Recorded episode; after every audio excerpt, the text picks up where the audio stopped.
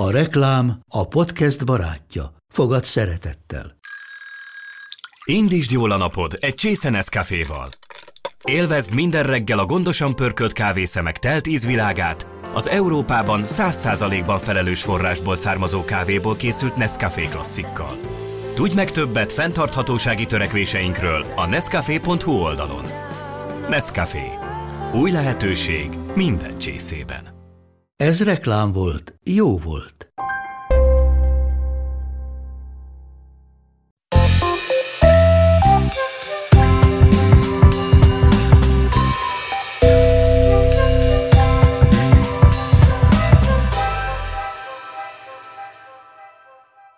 Szeretettel köszöntöm a Docs Podcast adásának hallgatóit és nézőit. A mai alkalommal vendégeimmel, Némedi Edinával, az Állatmentő Szolgálat önkéntesével, illetve dr. Ipoi Tamással, a Fúzióvet Állatkórház állatorvosával, az Állatorvostudományi Egyetem sebészeti tanszékének kisállatgyógyász szakemberével az állatorvosi rendszerek változásáról is fogunk beszélgetni, illetve egy olyan kutyusról, akinek a, az életét itt közösen világ rengető módon sikerült megmentenetek. Ő te kutyusod Edina, és úgy hívják, hogy Táti. Uh, igen, hát uh, most már egyébként ez nagyon rám ragadt, hogy ez én kutyusom. az, az állatkórházban is úgy szokták mondani, hogy megjött a táti gazdi, tehát, hogy ő ugye az alapítványunknak a, a védence, aki elég sokáig lesz egészen biztos ugye a gondozásunkban, és ő hát mikor november végén, december elején került hozzánk, úgy hívtak fel minket, hogy egy településen ö, találtak egy kutyát, akinek a, az alsó elkapcsa teljes mértékben nem roncsolódott, hanem eltűnt, megsemmisült, leszakadt, nincs is meg és hogy megkérdezték, hogy hát vállaljuk ezt a, a kutyát. Érdekességképpen a tavalyi évben egyébként kettő hasonló sérült kutya került így állatvédők gondozásába, és sajnos egyik kutyának se sikerült megmenteni az, élet, az életét, eutanizálták őket, úgyhogy így már voltak ugye egyből így a fejembe elindultak így a tervek, és ezzel kapcsolatosan igen mondtunk, tehát hogy tudtuk azt, hogy kihez kell majd fordulni. Azt lehet tudni, hogy mi történt Átival korábban? Mi, mi okozta a sérülését? Hát valószínűleg de az állatorvosaink is, mi is a, arra a következtetésre jutottunk, hogy egy másik kutya téphette le az állkapcsát. De arról nincs információ, hogy, hogy kutyaviadal, támadás, verekedés. Mm, nem hiszem, azon a, azon a településen nagyon-nagyon sok a kóbor kutya. Úgyhogy sajnálatos módon így, így teljesen életszerű az, hogy, hogy összefutott, vagy bedugta a kerítésen a fejét, ugye élelem után kutatva, és ott volt mondjuk egy nagyobb testű kutya, aki ugye védte a területét a betolakodótól, és így elkapta. És ő kóborkutya volt ő is, vagy volt benne csíp, és tudjátok, hogy volt-e gazdája? Nem volt benne mikrocsip, és a településről többen jelezték azt, hogy, hogy ilyen falkák vannak, és a tátit is egyébként ismerték, sőt, még kaptam is fényképet a kutyusról, amikor még ugye egészséges állapotban volt. És mit tettetek? Oda mentetek érte, elvittétek rögtön állatorvoshoz, vagy azonnal a klinikára, mert Hát Mi volt az életben maradás záloga? Hát igazából ez este volt, amikor hívtak a szurkolók az állatokért alapítványtól hívtak fel, és ők felajánlották, hogy el tudnak menni a kutyusért, de hogy ettők nekik nincsen ugye ilyen problémára megoldási lehetőség sem ugye a zsebükben, és hát mi éltünk ugye ezzel, hogy akkor mi nekünk ugye fogadnunk kellett. Első ízben beszállítottuk az ellátó állatorvosainkhoz, mert van egy ilyen alapellátó csapatunk, ahova minden hozzánk kerülő állat betér. Ugye ott készítettek róla röntgenfelvételeket, közben már ugye fényképpel is jeleztem Ipoi doktor úrnak, hogy milyen állapotú kutya került hozzánk és uh, ugye próbáltuk az ő munkáját is azzal megkönnyíteni, hogy legalább egy röntgenfelvételt tudjunk mellékelni, és hát uh, onnantól kezdve meg eléggé így elkezdtek pörögni az események, mert már kaptuk ugye egyből, hogy akkor CT-re kell vinni a kutyát, ugye meg is volt az időpont, úgyhogy így elindult egyszerűen a folyamat. Akkor Tamás hozzád került rögtön Táti abban a pillanatban, ahogy gondozásba vették szinte Edináék? Ezek szerint igen tehát az ellátó állatorvos után hozzánk került be. Készítettünk róla egy CT felvételt, mert akkor már lehetett látni, hogy ezzel az állkapott csaló nem fog sokáig élni. Nem tud megfelelően táplálkozni. És ezért az volt a tervünk, hogy csinálunk róla egy CT felvételt, abból a számítógép segítségével egy háromdimenziós rekonstrukciót tudunk csinálni, és akkor tudunk egy egyedi implantátumot tervezni és nyomtattatni. És hogyha ha terv szerint megy minden, akkor már csak az a feladat, hogy azt kitöltsük csontpótlóval és látszövetekkel befedjük, hogy aztán legyen egy teljes állkapcsa. Ha ez sikerül, akkor a végén még fogokat is lehet majd beletenni, de nyilván ez a jövő zenéje. Egyelőre ott tartunk, hogy most egy hónapos kontrollröngen, illetve CT felvételünk van, azok bíztatóak, tehát nőtt a csont most már mind a két oldalon több mint egy centit a CT vizsgálat alapján, de azért még sok munka hátra van. Tehát a legnehezebb feladat az a szájfenéknek a lágyszöveti um, hiányát pótolni. Úgyhogy még itt tartunk most. Van erre korábbi gyakorlat, hogy ez sikeres lehet, hogy bármiféle végtagot vagy testrészt ténylegesen úgy lehet pótolni egy kutyánál, hogy az, az a funkcióját is betöltse? A szakirodalomban eddig olyan igazolt mandibula, illetve tálkapos csont pótlásokat találtunk csak, ami a leghosszabb az egy 4 centis méret volt. Vannak olyanok, leír, leírások vannak róla, tehát a szakirodalomban igen vannak műtéti leírások, de olyan, ahol kontroll vizsgálatokkal igazolták azt, hogy a csont, a látszövetek azok kinőttek, olyan nincsen. A 4 centi volt a leghosszabb eddig, most van a, tehát a második ilyen betegünk volt egy, egy, egy korábban, egy fél évvel ezelőtt egy másik beteg, annak egy, egy tumor volt a szájában, és azért kellett a, a mandibulájából, tehát a, a állkapos csontból egy kb. 10 centis darabot kivágni, és neki megvan a fél éves kontroll vizsgálata, és kinőtt a csont, benne van az ideg, az ér, minden. Tehát ez tényleg egy novum. Tehát ez egy komplex technológia. A tátinál az a nehézség, hogy ott gyakorlatilag a levegőből kell növeszteni ezt a, a szövetet, mert hogy elől nincs semmi, ott, ott csak egy darabot középen kivágtunk, ugyan a méret alapján az nagyobb volt, viszont körbe tudtuk ölelni látszövetekkel, itt meg ez nem lehetséges, tehát itt szépen aprólékosan kell milliméterről milliméterre valahogy oda növeszteni a szöveteket. Satszoltok időt, hogy ez mennyi, mennyi időbe fog telni? Hónapok, évek? Nem, biztos, hogy nem évek. Most ott tartunk, hogy körülbelül szerintem a, a látszöveti fedettsége az egy olyan 6-8 centivel már jobb, mint volt. Tehát gyakorlatilag én az állkapocs szöglettől hiányzott az összes látszövet róla, és most meg már a, a, az álcsúcsnál kb. egy olyan 2-3 centi hiányzik és a szájfenék. Hát az a probléma, hogy ez a szájüreg, tehát ha ez valami végtag hiány lenne, akkor sokkal könnyebb dolgunk lenne, mert ott nem macerálja a nyála. De itt, amikor ő eszik, a nyál az, az oda lecsurog, és ennek következtében az van egy maceráló hatása, amit viszont nagyon nehéz megvédeni azt a területet, ami gyógyulna, úgyhogy ez egy kicsit nehezített pálya. És hogy van most Táti? Azt említetted itt a beszélgetést megelőzően, hogy most már szilárd táplálékot is tud enni egy pár napja. Uh, igen, most rendkívül boldog, igazából olyan lett, mint egy kezelhetetlen kisgyerek. Tehát azért ő hosszú időn keresztül, ugye egy, egy kutyát ugye szájon el tudunk ugye legjobban motiválni a különböző ízet, ízekkel, jutalomfalatokkal, meg ilyen dolgokkal, és ugyanel ez nem volt lehetséges. És már látszódott az rajta, hogy elkezdett befordulni. Ugye nem volt ez neki elég, hogy simogatjuk, szeretgetjük, többet akart, ami teljes, teljesen normális.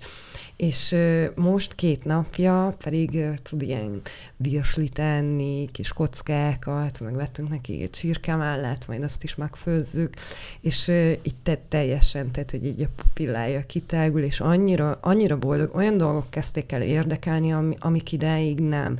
Tehát, hogy nem, nagyon érdekes, de hogy tényleg tudta azt, hogy ő nem ehet és szerintem már az, az is volt, hogy akkor ő már soha többet nem ehet, és most meg amióta ehet, elkezdett szimatolni kint, elkezdett így a különböző bútorokra így felnéz, hogy van-e ott valami kaja, hogyha megérzi azt, hogy valahova táp van elrejtve, mert ugye nálunk azért több állat van, és és van olyan, hogy bekészítjük ugye az élelmet, akkor ő már ott van, kiszagolja, a táptartót elkezdte döntögetni, tehát hogy így kezelhetetlenné vált egy kicsit a helyzet.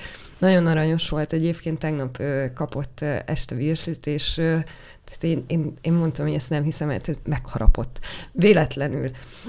Ahogyan ugye el akarta venni, mert ugye ilyen nagyon erőszakos, nagyon akaratos most ezen a téren, és ráharapott az ujjamra, és mondta, hogy nem hiszem el, tehát, hogy decemberben nem volt ott semmi, nem, nem volt alsó állkapcsa, meg és megharapott az, az alsó állkapocs nélküli kutya. Tehát, hogy így ilyen, ilyen varázslat van. Akkor funkcióját tekintve is ö, működik, tehát hogy tudja rendesen használni, akár még finoman is, hogyha, hogyha amúgy ez csak egy véletlen most, hogy megharapott. Ez, ez véletlen volt, uh-huh. persze, most ő, ő varázsvilágban van. Tehát, hogy így nem tudja ugye visszafogni az indulatait és az érzéseit, mert hogy végre lehet. Tehát akkor ez egy olyan állkapocs, aminek segítségével akár nagyon finoman is tud majd ö, ráharapni ételre, játékra, bármire. Tehát nem, nem a ö, nem egy ilyen műlábat kell elképzelni, amit így a régi filmeken látunk a mankóval. Csak Persze, állkapocsként. Persze, ő ezt majd tudja finomítani, és ugye most, hát én, én azt mondom, hogy egy ilyen nagyon divatos burkolatot kapott az implantra, a táti, ezt inkább a doktor úr tudja pontosan, hogy mi ez a menta színű burkolat, és ugye most emiatt tudjuk két napja, hogy ez szálljon át így ilyen nem mindennel, de egy-két dologgal táplálni. Korábban szondáztattátok őt, hogy, hogy táplálékhoz jusson. Most is szondáztatjuk, mert azért, hogyha csak ugye virslit és sírkemelet kapna, az nagyon egyoldalú etetés lenne, úgyhogy most is megvan a gyomorszonda, tehát minden mellett ugye három óránként kapja azon keresztül is a táplálékot, ugye tartalmasabbat. És milyen implantátumot kapott át? Ezt, ezt így el lehet mesélni egy laikusnak, hogy hogy képzeljük ezt el? Az implantátum egy ö, olyan speciális a CT felvétel alapján egyedileg tervezett titánhálós implantátum. Ez egy magyar cég csinálta Győrben. Ö, és ez az implantátum gyakorlatilag követi a, az eredeti állkapos csontnak a formáját. Ez térhálós szerkezetű, tehát bele tud nőni a, a szövet, bele is nőtt a kívülről a lágyszövet, ami kell nyújtanunk időnként, hogy a nyakáról is a környező szövetekből tudjuk a, a szövetet egy picit ide irányítani, hogy, hogy előre felenüljön, és mind hétről hétre próbáljuk egy picikét alakítani, és mindig látjuk, hogy belenőtt. Tehát ez szövetbarát nyomtatott titán implantátum, ami tulajdonképpen a, a, az eredeti funkciót szeretnénk vele visszaadni. Tehát egyrésztről úgy kell elképzelni, igen, mint egy műláb, mert most még az. Ebben nincsenek még idegvégződések a, tehát a harapásnál, hogy finoman tud-e harapni, ahhoz az kell, hogy érezze, hogy ott mit csinál. Ez jelenleg még nincs így. Mert És megtörténhet? A, azt vesszük alapul a másik kutya, amiről beszéltem, neki ez a kb. 10 centis anyaghiányba, ott igen, MRI-vel igazoltuk, hogy ott a, az ideg visszanőtt. Ez is egy fantasztikus dolog. Most abban reménykedünk, hogy itt is lesz egy, egy ilyen folyamat. A bőrben mindenképpen lesznek idegvégződések, tehát hogyha majd egyszer összeér a, a bőr a, az implantátumnak az elején a két oldalról, akkor abban lesznek idegvégződések. És hogy hogyan fogja tudni finoman használni, ez majd a jövő zenéje, erről korai beszélni, azt gondolom. De bízunk benne, hogy igen. És akkor ezt úgy képzeljük majd el, hogy összenő a, a bőr elől, beleépül ebbe az implantátumba a vérerektől, az idegeken keresztül az új csont is. És, és akkor ő úgy fog kinézni, tehát hogy, hogy visszaszőrösödik például a bőre, vagy, vagy várható, hogy arra vigyázni kell, vagy, vagy külön figyelmet igényel majd? A technológiának az egyik része az az, hogy a saját véréből, a, amit ö, leveszünk tőle, annak az egyik frakciójából, a plazma frakciójából készítünk egy úgynevezett membránt. És ez a membrán, ez tartalmazza a fehérvérsejteket, tartalmazza nagyon sok olyan enzimet, ami egyrészt segít abban, hogy ne fertőződjön el, tehát gyakorlatilag semmiféle gennyesedést nem tapasztaltunk az elejét, úgyhogy semmilyen antibiotikumot nem kap. Egy pillanatig nem kapott. Tehát egyrészt ezzel tudjuk irányítani, ezt úgy hívják a szaknyelven, hogy intelligens szövet, mert tudja, hogy mivé kell majd alakulnia. Az lényegében Ezt úgy kell elképzelni, hogy a köznyelv az úgy ismeri a, az ilyen regeneratív medicinás, hogy mondjam, lehetőségeket, hogy ősejt terápia, ez a, tulajdonképpen arról van szó, hogy vannak a vérben is olyan sejtek, amelyekből bármilyen típusú sejt lehet. Ha csak kiragadom ezt az egy részét, tehát az ősejt részét ennek, ez egy, lép, egy lépcsőfok az egész regenerációs mechanizmusból, az nem működik. De hogyha az összes enzimet és a hozzávaló mm, lehetőséget a keringésre, tehát magyarul, hogy ott egy hajszálérhálózat kialakuljon, aztán a keringés beinduljon, azt mind az ősejtek mellett be tudom juttatni az adott területre, akkor létrejön a regeneráció, igen. Vannak olyan betegeink, akik ilyen nagy bőrhiányos területtel vagy nem gyógyuló csonttal jönnek, és ezeknél is sikerül a terápia, és van olyan, akinél konkrétan autóbaleset következtében a, a bőr, a szövetek, az, az, az inak, a csont gyakorlatilag leradírozódott az aszfalton, és, és az kontrollemeri vizsgaton látszik, hogy visszanőtt a bőr, nincs hegszövet, és alatta ott vannak az inak is, tehát az is vissza tud nőni. Tehát lényegében ez egy irányított szöveti regeneráció. Ez rendkívül komplexnek tűnik így hallva, és hát nyilván eszembe jut az, hogy az, á, az állatoknál ez sikeres, akkor, akkor ez az embereknél is hasonlóképp adaptálható majd a, az ember gyógyászatba? Így van. Vannak is humán kollégák, akik a hasonló metódussal gyógyítanak már az országban évek óta, és működik, igen. Tehát ennek két nagy dolog, két novum van benne, ami, ami nagyon érdekes és fontos. Az egyik az, hogy nem szükséges antibiotikum. Általában azoknál a betegeknél, akiknél már valamilyen szövődmény van, már szinte biztosan multirezisztens, semmilyen antibiotikumra nem érzékeny kórokozók okozzák a seppfertőzést, és hogyha ezt a módszert használjuk, akkor nem is kell használnunk. Tehát így van esélyünk arra, hogy meggyógyítsunk olyan beteget, akit hosszú ide nem sikerül meggyógyítani. Úgyhogy igen, ez működik embereknél is. Ez pontosan ugyanazt, tehát a kutyák genetikai állománya 95%-ban megegyezik a miénkkel. Miért lenne ez más, mint az összes többi? A gyógyulási idő más persze, mert gyorsabb az anyagcseréjük, de alapvetően a, a folyamatok azok nagyon-nagyon hasonlóak. A gyorsabb anyagcsere az azt jelenti, hogy lassabban gyógyulnak? Nem, nem, gyorsabban, gyorsabban gyógyulnak. Uh-huh. Tehát ugyanaz a fertőzéses folyamat is gyorsabban lezajlik. Vannak, ö, ö, egy kollega lovakon használja ezt a módszert, ott, ott viszont azért jó példa a, a ló, vagy azért jó a, a lovakon megfigyelni ezeket a dolgokat, mert ők viszont borzasztó érzékenyek a mindenféle szövődményekre, bakteriális szövődményekre, tehát ott rögtön látszik, hogyha, hogyha valamilyen hiba történik, vagy ha nem jó irányba indul a, a, a regeneráció, akkor az rögtön látszik a lónál. A kutya nem annyira érzékeny ezekre a dolgokra, mint húsevő, mint egy ló. Az ember is érzékeny. Edina nálatok otthon azért mondtad is, hogy több kutya van, tehát hogy így egy kicsit így otthonra is befogadtok a, a mentvényeitek közül, vagy, hát, nálunk vagy ez... ott laktok, ahol van a... Igen, mi egy ilyen nagy család vagyunk, ketten élünk együtt igazából az alapítvány összes állatával, úgyhogy eléggé fárasztó napjaink vannak. Vadállatokkal is foglalkozunk, úgyhogy ebből kifolyólag élnek nálunk, főleg amerikai vörösrókák, ők különböző ország, különböző prim telepeiről lettek mentve, és ugye mivel sokan voltak, az elhelyezésük nem volt megoldható ugye az adott országban, mert ugye nem, nem olyanok, mint a kutyák, hogy gazdásítani lehetett őket, úgyhogy ők így kerültek hozzánk. Aztán kutyák vannak nálunk, macskák, galambok, nyuszik, úgyhogy ilyen olyanok vagyunk, mint egy állatkert. És ezt hogy viseli Táti?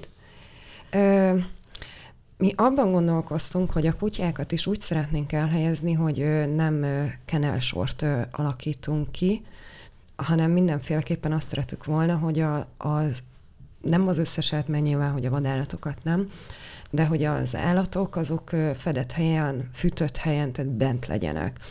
Úgyhogy szobákat alakítottunk ki, Úgyhogy ilyen kisebb csoportok vannak a szobákban. Egyébként Tátinál még azért óvatosak vagyunk, úgyhogy ő neki van még szobakenelje, de most szeretnénk majd neki saját szobát felavatni. Úgy, így működünk. Úgyhogy ebből kifolyólag, amire jól tudunk szeparálni, és mivel hogy bent vannak az állatok, ugye nem látják egymást, csak ugye a kisebb csapatok, ezért ugye nincsen nálunk akkor a hangzavar. Úgyhogy így, így azt hiszem, hogy egyébként ez is segít, ugye, hogy, hogy ne legyen stresszes, és ugye ez a gyógyulásnál eléggé fontos.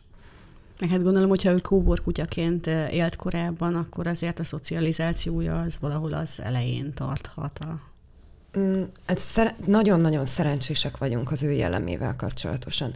Némileg van benne félelem, inkább idegen emberektől. Kutyákkal szemben is van benne ilyen, de egyébként tényleg ő, ő tipikusan a tökéletes kutya. Hogyha most nem lenne ez a virslis időszak, ő nem egy, nem egy kiabálós kutya, ő nagyon jól viselkedik oké, okay, felugrál, amitről nem tudjuk leszoktatni, mert sajnos ellenállhatatlanul csinálja, és ö, ö, gazdiként mi elbuktunk, mi rossz gazdik vagyunk. És, de tehát az, els, az első perctől kezdve szobatiszta. Nem, nem szokott indokolatlanul kiabálni. Tehát, hogy, hogy semmi rosszat nem tudunk. Nagyon hamar elfogadja egyébként az idegen embereket is, csak az első pár perc nehézkes neki. Úgyhogy szerintem a, a, maga az egész kezelést is ez megkönnyíti, mert egy rosszul szocializált kutya, aki mondjuk stresszes, harabdál, ővel ezt szerintem nem lehetne megcsinálni. És ő gazdikereső lesz, vagy marad nálatok? Ez nagyon, nagyon sokan kérdezik ezt tőlünk, meg nagyon sokan drukkolnak egyébként, hogy ne adjuk örökbe, ami félelmetes és egyben ilyen szívszaggató. Mert hogy Tátinak az esete ugye azért roppant speciális. Egyrészt nagyon hosszú lesz a rehabilitációs idő, és egészen biztos, hogy nem fogjuk kiadni ezen időszak alatt. Másik részt ugye nekünk van egy olyan elképzelésünk, szoktunk viccelődni ezzel, pedig nem vicc, hogy hogyha mondjuk találnak neki egy gazdít, tehát hogy hogy jön egy idegen ember, és azt mondja, hogy ő szeretné, és ő mindent be fog eskü tartani. Tehát tátéval jutottunk el odáig, hogyha leszerződnénk valakivel, vagyonnyilatkozattól elkezdve mindent bekérnénk, és azt a szerződést csak közjegyző előtt írnánk alá, tehát az, hogy tudjuk is ugye könnyedén érvényesíteni az akaratunkat, mert hogyha azzal, azzal hívnának fel, hogy ö, valami történt a kutyának a szájával, és elvitték a helyi állatorvoshoz, ö, tehát hogy, hogy én, én, én ott összeomlanék. Úgyhogy, egy, úgyhogy ö, Úgyhogy mindig azt mondom, hogy erre térjünk vissza majd jövőre. Akkor ez lehet, hogy egy életre szóló figyelmet igényel majd nála. Nem Vagy tudjuk nem még. Tudni még ezt Hogyha sem. valamelyik állatorvosunk szeretné ö, örökbefogadni, akkor könny, könnyen lennénk, ö, nagyon sírnánk, de így körülbelül így átadnánk a pórázt, mert hogy akkor tudjuk, hogy ugye nyert ügyünk van, de nyilván ugye, ugye ezek az állatorvosok ugye roppant elfoglaltak, mert ugye rengeteg hasonló eset van, ahova ők kellenek, tehát hogy ilyen bonyolult esetek, úgyhogy nem várhatjuk el azt tőlük, hogy fogadják örökbe a kutyát. Egy kicsit visszatérnék az állatorvosrásra, mert hogy ez a, ez a történet is azt mutatja, hogy elképesztő változások történtek itt az elmúlt évtizedek során, mind a technikai fejlettséget, mind pedig a, a gazdáknak, az állatmentőknek a, a tenni akarását tekintve. Te tapasztaltál olyat, hogy egyre több betegség felé, egyre több probléma felé kell nyitni mostanában? Azt gondolom a COVID, a bezártság az egy az egy nagyon nagy változást hozott. Sok ember otthon volt, és a kutyák, macskák teljesen máshogy reagáltak. Volt egy konferencia nemrég, és ott a kolléganő, aki a viselkedés problémás betegekkel foglalkozik, ő mondta, hogy a kutyák azok nagyon örültek, otthon van a gazdi, és néhány macska meg teljesen megőrült, hogy a, oda a magánélete. Minden esetre sokkal, az elmúlt mondjuk az 25 évben azt mondom, hogy sokkal, nagyon sokat változott a, a társállatokhoz való viszonya az embereknek tényleg rengeteget. Sokkal többet áldoznak rá, sokkal több mindent megtesznek. Sokkal nehezebb esetekben komolyabb rehabilitációs lépéseket képesek megtenni.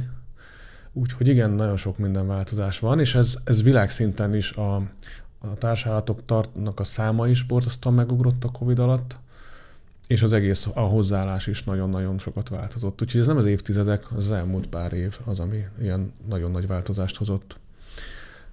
Azt gondolom, hogy pozitív irányban. Nyilván a én oldalamról mindenképpen ez pozitív.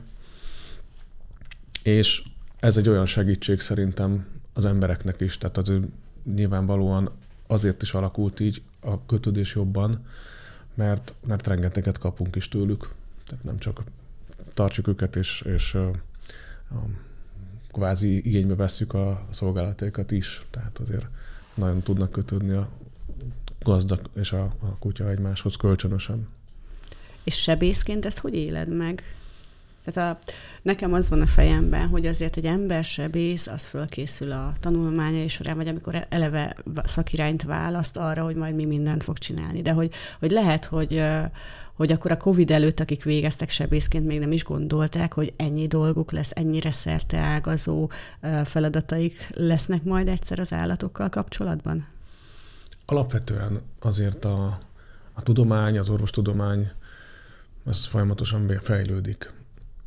Ennek az üteme az nem egyenletes, ez egy exponenciális az utóbbi időben, tehát most annyi novum jött be, de az alapkutatásoktól kezdve, hogy hogyan, milyen enzimeket vizsgálunk a vérben, hogy hogyan tudunk a regenerációt segíteni, hogyan gyógyul egy csont, hogy melyik periódus az, amikor eldől az, hogy egy csont nem fog meggyógyulni, hanem törésgyógyulási zavarom lesz.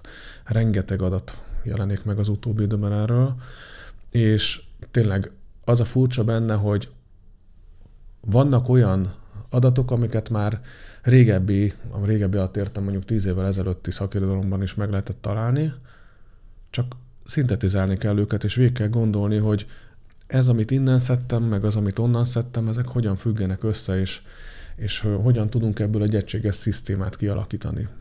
Szóval tulajdonképpen azt lehet mondani, hogy nagyon-nagyon sokat változik, és hogyha ha van egy, egy alapkutatás, és van mellette egy klinikai tapasztalat, és akkor kettő tud találkozni, akkor abból születnek ezek a dolgok.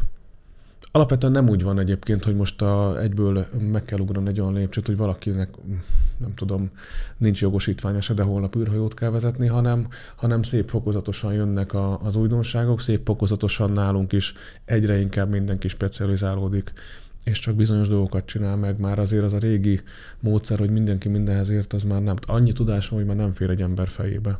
És azért a, a specializáció során egyre inkább találunk olyan ö, új lehetőségeket, amelyeket be tudunk a mindennapi klinikai praxisba is vezetni. Edina, ti egy picit másik irányból, mint a szolgáltatás igénybe vevői kapcsolódtok az állatorvosi rendszerhez állatmentő alapítványként. Mennyire gyakran kell nektek állatorvoshoz járni?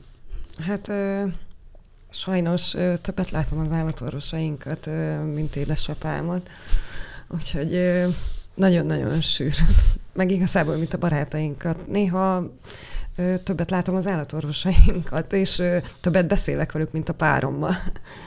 Úgyhogy nagyon sokszor, és ebből kifolyólag ugye nagyon szoros is a kapcsolat közöttünk a ti alapítványotokat azért, ha jól vettem ki a szavaidból, a, a problémásabb esetekkel országszerte megkeresik. E, igen, val- sajnos, és megint azt kell mondanom tényleg, hogy ez nem jó, e, valamiért mind a ketten vonzódunk így a, a nagyon-nagyon sérült állatokhoz. Ennek ugye az a hátulütője, hogy Ugye például mondjuk, hogyha a lebénult kutyákról beszélünk, ugye azokat az emberek nem nagyon merik örökbe fogadni. Tehát amikor mi bevállalunk ugye egy lebénult kutyát, aki tartósan ugye sérült marad, akkor uh, igazából lett egy kutyánk. És ez nehéz, mert hogy sok olyan állapotú kutya van, akinek ugye nagyon tartós ugye a sérülése, és uh, ezt nem lehet a végtelenségig csinálni, hogy uh, lett még egy kutyánk. De ezek a kutyák egyébként rendkívül boldogak, és lebénult kutyáknál is több olyan is van a gondozásunkban, akik problémamentesek. Tehát, hogy nincsen velük semmi, semmi extra dolog, extra teendő. Oké, okay, kutyakocsira kell őket tenni, vagy mondjuk a, a vizeletüket, ugye nekünk kell kvázi ugye üríteni így a hólyagot, de, de hogy más nincsen. De nem merik sajnos az emberek örökbe fogadni őket egy alapítvány elbír ma Magyarországon ennyi anyagi befektetést igénylő állatot? Ö, Van tr- trükkötök, hogy, hogy hogy lehet ezt működtetni? Na, nagyon sok mindenben elkezdtünk változtatni. Mégpedig, hogy így egyrészt az olcsó holmikat próbáltuk mellőzni, tehát akár beszélünk mondjuk kutyaágyakról, vagy bár, bármi ilyesmiről, hanem próbáltuk inkább a minőségi dolgokat bevezetni, ugyanúgy, mint a minőségi eszközöket, tehát akár mondjuk itt takarító felszerelésről is beszélhetek, mert hogy megkönnyítik a mi életünket. Hogyha megkönnyíti a mi életünket, akkor idő és energia szabadul fel. És mert ugye minőségében tudunk bármit és mindent is csinálni. És azt az energiát, azt az időt, azt ugye az állatokra tudjuk fordítani. Úgyhogy nálunk ez volt egy, egy ilyen változás, hogy ezt így fokozatosan bevezessük, és ugye türelemjáték is volt mindemellett, hogy, hogy, hogy elérjük azt, hogy tényleg, hogy, hogy már látszódjon ugye a fejlődés maga. Kicsit térjünk vissza Tátira. Mi lesz a következő lépés, mi fog most vele történni? Hetente kezeljük tehát itt minden szombaton most már így beállt a szombat, mert akkor ráérünk. A helyzet az, hogy most még egy-egy szoros felügyeletre van szüksége, és, és nagyon oda kell figyelnünk arra, hogy mi történik, mert nem szeretnénk azt, hogy most a regeneráció megrekedjen, vagy pedig ne úgy folyjon tovább, ahogy eddig. Lényegében minden héten egy picikét jobb lesz a lágyszöveti fedettség ennek az implantátumnak, ha elhanyagoljuk, akkor esetleg veszítünk ebből. Tehát most a, a kezelés abból áll, hogy, hogy bejön, csinálunk vérkészítményt, beleteszünk csontpótlót, mert ez sajnos az mindig a nyállal, ugye, hogy kimosódik ebből, a, ebből az implantátumból. Megint rakunk rá egy picike anyagot, és aztán befedjük, most kapott egy speciális lenyomati anyagból egy, egy olyan fedőt, ami, ami kvázi tisztán tudja tartani valamelyest és ez, ez a, a lenyomati anyag az, ami mint egy ilyen külső burok védi az implantátumot és az alatta lévő gyógyulószövetet. Szóval ezt még így nem lehet elengedni. Nyilvánvalóan minél jobban előrébb haladunk az időben, és minél jobb a regeneráció, annál kevésbé kell majd így napi szinten ezzel foglalkozni. Hogyha már összeért a szájpadlán, vagy szájfenéken is összeért a szövet, akkor, akkor már nem lesz szükség arra, hogy hetente kezeljük, hanem ritkítjuk a a kezelési gyakoriságot. És a mindennapokban?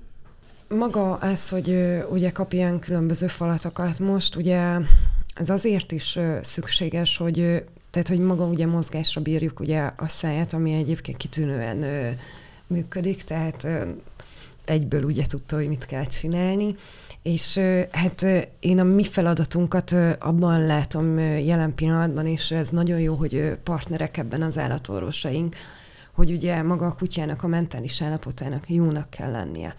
Mert hogyha ő ugye feladná, akkor nagyon, tehát hogy ott vége lehet a dalnak, és ugye, és tényleg ezért rendkívül hálás vagyok, hogy az, hogy, hogy arra is odafigyelnek, hogy lelkileg rendben legyen a kutya, az, hogy meglegyen neki ugye az örömforrás, tehát hogy tényleg mindent figyelembe vesznek, és ugye így megkapjuk mindig így a házi feladatokat, hogy mit kell csinálnunk most ugye ez a falatozgatás, és ez teljes mértékben bevált, tehát ugye a mentális állapotán is sokat segített. Úgyhogy ezeket csináljuk meg, ugye hát a szondázást, ugye a tisztántartást, ugye naponta többször cseréljük nála ugye a gallért, műtéti ruhát, ugye azért, hogy a szondát, szondátnak ugye a, a bevezető részét ugye le tudjuk fedni, meg hát, hogy nehogy kirántsa magából, mert most már, hogyha nem nincsen rajta ugye a, a gallér, akkor már lenne ilyen képessége. Hát nagyon szépen köszönöm, hogy eljöttetek és elmeséltitek, hogy milyen csodálatos munkát vittetek véghez Tátival kapcsolatban. Köszönöm szépen a figyelmet is. A vendégeim Némedi Edina, az Állatmentő Szolgálat Alapítvány önkéntese, és dr. Ipoi Tamás, az Állatorvosi Egyetem sebészeti tanszékének állatorvosa, a Fúzió Vet Állatkórház kis állatgyógyásza. Köszönöm, hogy velem voltatok a Docs Podcastban. Sziasztok! Köszönjük szépen! Köszönjük!